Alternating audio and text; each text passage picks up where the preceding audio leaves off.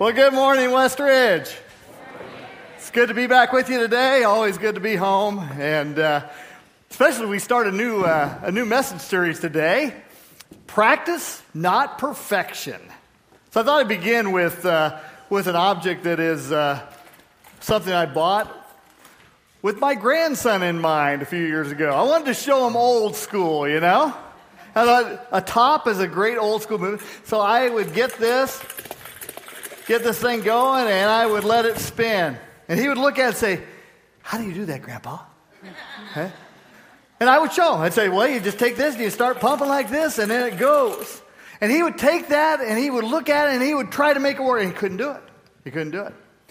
Every time he'd come to my office, which just sits up on one of my shelves in my office, because I usually talk about spiritual momentum sometimes, he would point at it and say, "Can I?" I said, "You bet." So he'd take it down, and he'd try to work it. Couldn't do it. Now, that was several years ago. He's now 7.5. He can not only take it off the shelf himself, but he can begin to do this, and he can make it spin. He says, "Look what I can do." Practice, not perfection, right? The series is going to challenge us as we look at following Jesus. Because when we first start the process of following Jesus, it can take some time to get some momentum going. And there will be fits and starts, right? Where things don't always work exactly like we planned them to do. However, following Jesus allows us a chance to grow and change. It does take practice to reach maturity.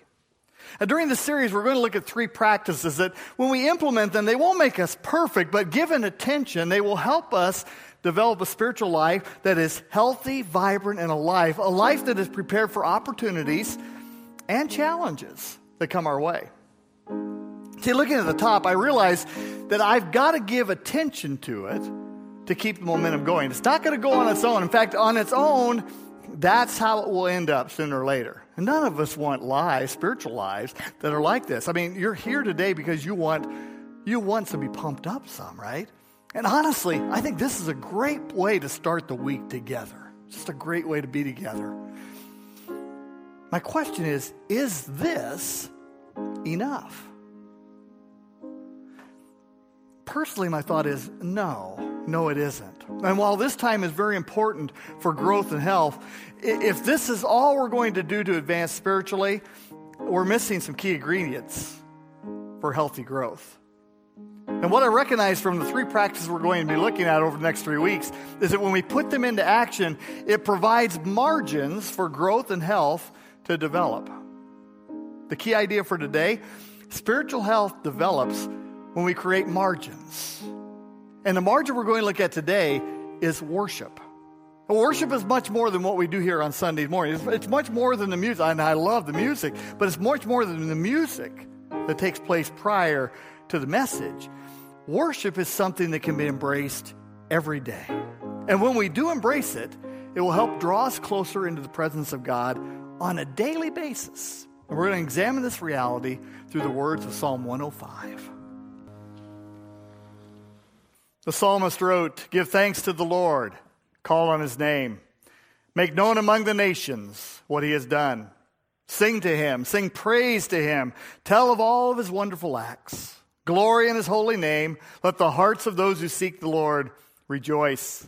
Look to the Lord in his strength. Seek his face always. Remember the wonders he has done, his miracles and the judgments he pronounced." These are powerful words. They celebrate God's active presence both in the past, the present, and into the future. And they're words of worship. So what is worship? Webster's Dictionary would define it as worthiness, repute, respect, or reverence paid to a divine being.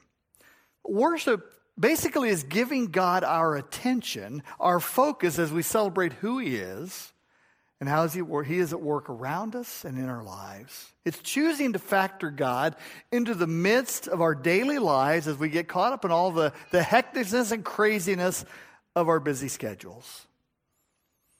I read this quote from Susan Muto regarding the spiritual life. She said this, "The spiritual life is seldom lived on the plane of the extraordinary. It is, for the most part, lived amidst the mundane patterns of everyday life with ordinary people who do ordinary things." So in the midst of our ordinary schedules. I believe there's a practice that can bring peace and the breath of God into our lives. And it is so important to breathe. My watch just told me, breathe. It's so important to breathe. And the way we breathe is by worshiping. There are three things displayed in these verses today that can help us connect with God in worship, I believe, every day. First thing, I think we need to embrace awareness. Now, a few weeks ago, I was in Manteno during lunchtime. I decided to surprise my wife. She works as the deputy village clerk there for the village. And I know where she goes off campus to sit and eat in her car and read away from the office at lunchtime. So I parked where she normally did and then waited for her to arrive. I saw her car go by. I waved at her. She did not wave back. Okay, she got pulled into the parking lot, and I thought she would pull into the shade beside me, but instead she parked behind me, back off to the side on the other side of the lot. So I got out of my car. I walked toward her vehicle. I approached the passenger side window, and I said, "Hey, I thought I'd come and see you." To which she said, "Oh, do not do that to me." Now, what I thought was going to be a very nice gesture turned out not to be so appreciated by her, okay? I don't know if you've ever had that happen before. I said, "Well, I figured you would see me sitting there, my car sitting there waiting in your spot." She said, "I didn't even know you were there." I believe there are many times in life where God's at work right around us, and we just don't even know He's there. And whether we're focused on other things or we're caught up in the situation we're dealing with or simply daydreaming, we just don't see Him. I think the first step to practicing worship is getting ready to see God around us. Simply being aware that, hey, He could be showing up at any moment. Look at some of the words the psalmist uses to talk about this. He says, "Look to the Lord, seek His face, glory in His holy name." They all speak to the challenge of being on the lookout for God as we walk through life. It's being aware. A couple of years ago, my sister-in-law bought me an interesting gift for my birthday. It's a fanny pack. Now, I love fanny packs. Okay? I used to wear them all the time. My boys have told me, "Dad, it's no longer cool to wear a fanny pack. Do not wear them." I'm wearing it, okay? Now, this is for walking, okay? This is a fanny pack, and my sister-in-law bought it with me and mine. She knows I walk early in the morning, and sometimes it's dark outside, so you not only can see me coming, you can see me going, okay? All right? So here's the deal. Do you think people would be aware of me as I was walking out in the dark? Absolutely, right? Absolutely. This even has three settings. It has that one, and solid, okay?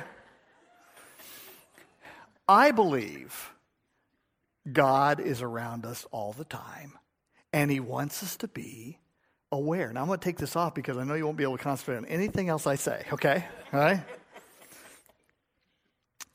God wants us to be aware of His presence. He's always at work. And what I've personally discovered is that God moments can come at any time. They can be spontaneous, they can be planned, but they can come anytime. A couple of Fridays ago, I was over at my mother-in-law's house. She lives out on the farm. There is no light pollution out on the farm. And so when I stepped outside, it was a clear night. There were stars everywhere in the sky. And I stepped out, I told my wife, I said, "Look at that." She said, "Well, that's really cool." She went inside, talked with Mom. I carried everything in. And then I said, "I'm going to go back outside for a while." She said, "Okay." I walked back outside and just stood and looked up at the sky. It was amazing. And I thank God for who He is. I said, "What is man that you are mindful of him?" This comes from Psalm 8. And I said, "But God, I know you know me." It was just a moment, okay? It was a moment for me. They can come at any moment when we're aware. Another time I was in a smoke-filled bar in Romeoville with some friends of mine. We were bringing Jesus and His church just into a dark place. They played Christian rock. I do a short devotion, and we just talked to people. And the night that sticks out in my mind was when the bar was filled with people. Some were enjoying the music, others were drinking, others were playing pool, others were playing video. There was all kinds of people doing all sorts of things at the bar. And as I stood there, all of a sudden I felt the presence of the Lord, and his voice spoke into my heart, and here's what it said. You know, Lance, I love all these people. I don't care where they've been. I don't care what they've done. I love them all. It just kind of opened my mind and opened my heart a little bit wider.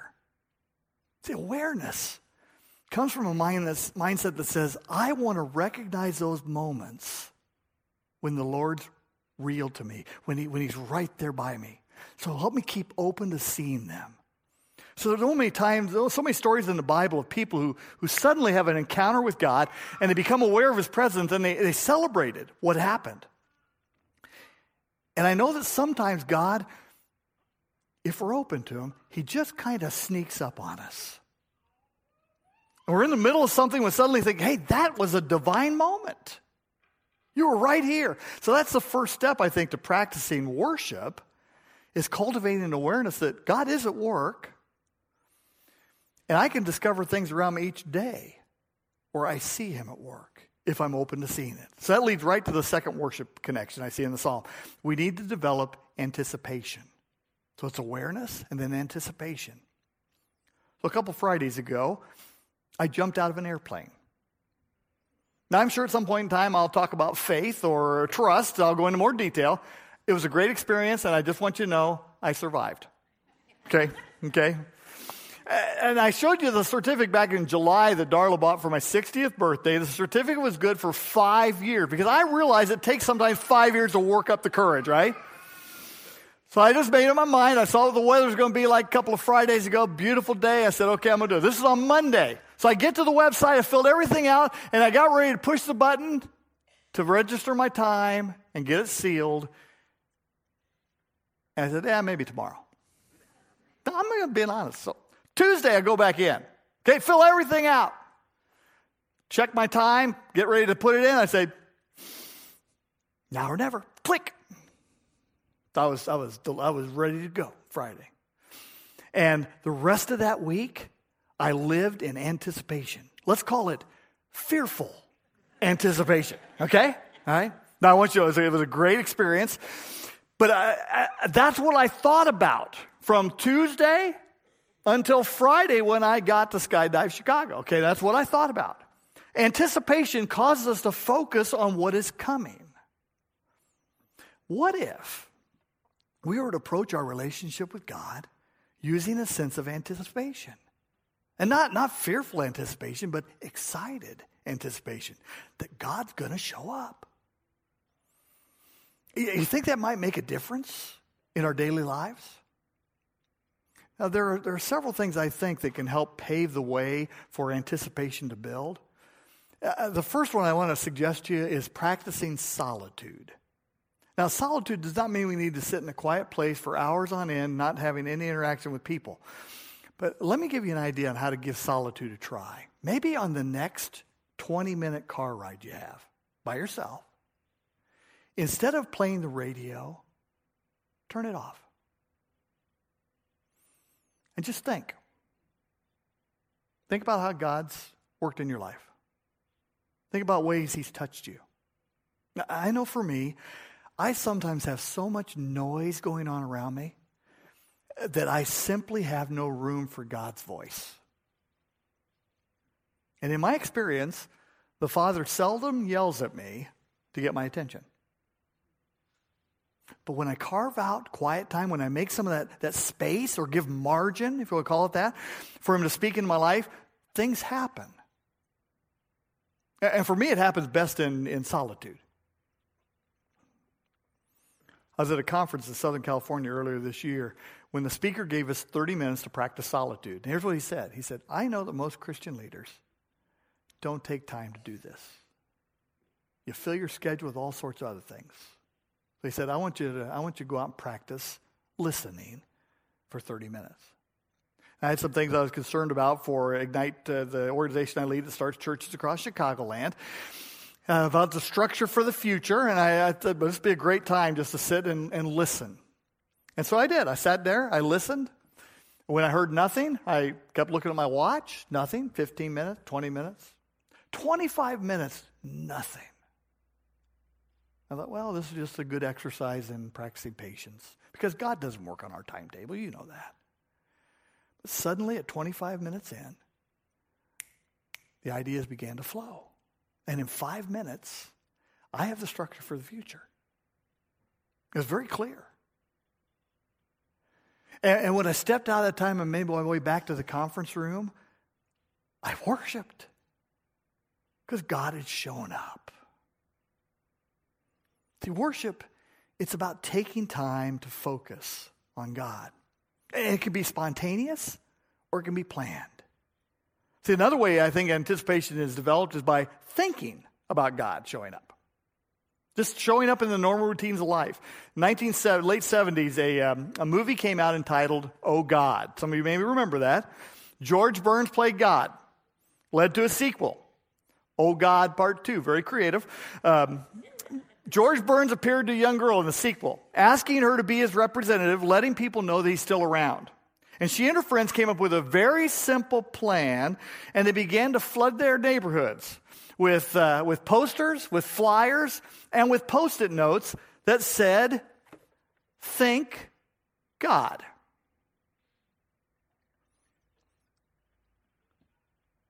In Psalm 105, the writer says, "Remember the wonders he has done, the miracles and the judgments he pronounced. Remember." I hope that everyone here has a memory of a time that God showed up in your life. And I tell people, if you don't have those memories, ask God to show up and then anticipate him showing up because he does. God always shows up to those who seek him.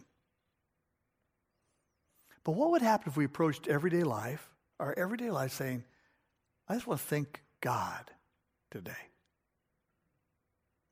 When the rain came down the other day in Bourbonnet, I was sitting on my front door and I just watched it pour down out of the sky. I mean, it literally just buckets coming down.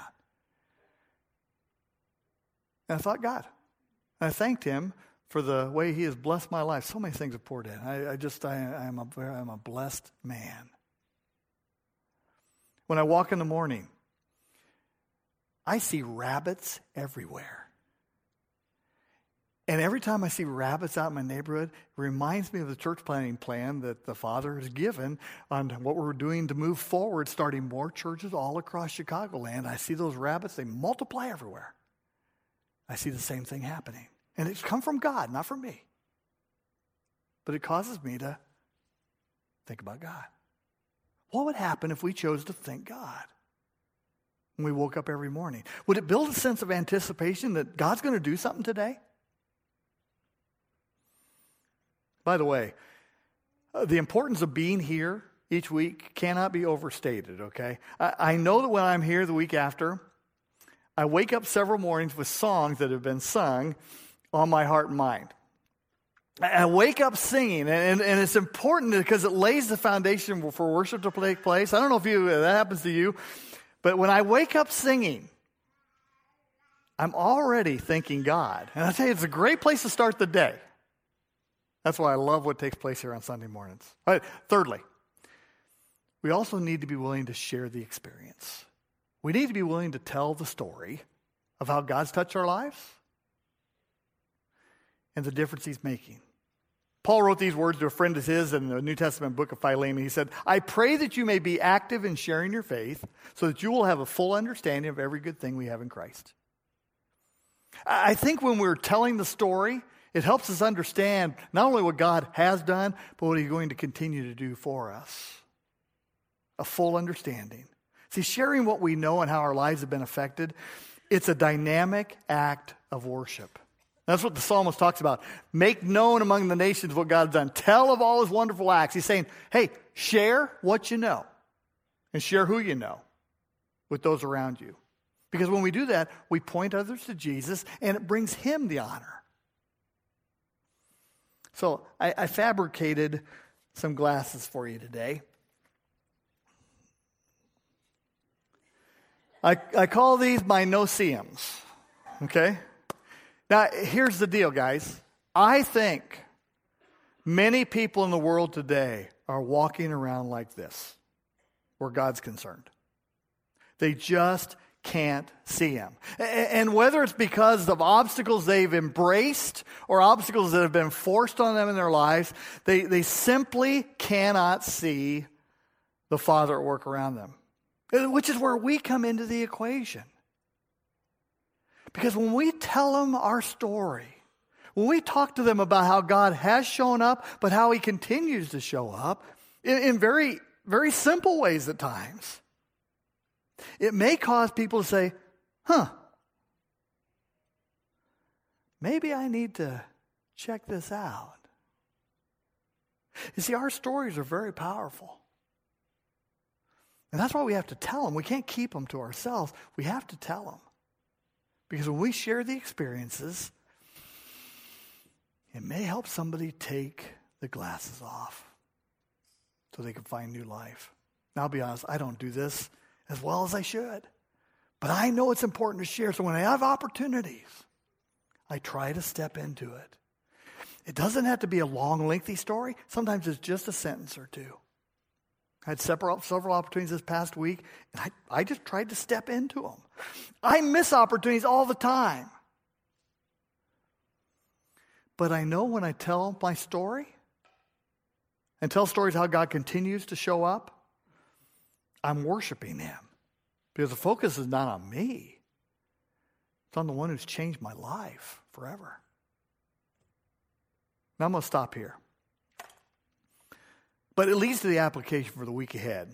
First of all, you should have received a Post-it note when you walked in today. So my challenge for you today is, you can do it when you're sitting here, you can do that when you go home, whatever. I would just like for you to write, "Thank God," on that Post-it note. And then I would love for you to put that up somewhere where you're going to see it each day this week. And maybe this will just be a little spur to cause you to think about God as you start the day off. Secondly, there's a workshop coming up in October 5th, Be, Learn, Grow. It's going to focus on developing a rhythm for connecting with Jesus. Now, it looks good. It should bring some good practical guidelines into just helping connect so we can continue to have our spiritual life flourish and move forward. And then thirdly, I would like to encourage everyone here to take many worship breaks, and MINI, many worship breaks, this next week. Maybe it is just taking 15 minutes in the car by yourself with the radio off, so you can think about what God's done and thank him. Maybe it's singing to God when you wake up, or alone when you're alone in the car. Or maybe it's reading the words of Psalm 105 to God and just telling him how you appreciate those things about him. You can be as creative as you want to be, but I would just encourage you to spend a moment or two or three during the week where you can turn your attention and focus to the Father who loves you and just wants to be recognized. And then when you talk to the Father, I would encourage you to ask him who he has in mind around you in your sphere of influence that you can tell a story to. And when you get that name in your mind, step into it. Tell your story. Tell the way you've seen the Father work around you. When I get a name in my mind, I try to step into it. Sometimes I chicken out. Okay, I'll be honest. I chicken out. But I don't ever regret stepping into it. But I always regret chickening out. Because you never can tell when you tell a story how it may somehow somebody at least say, I need to think about that. Let's pray together.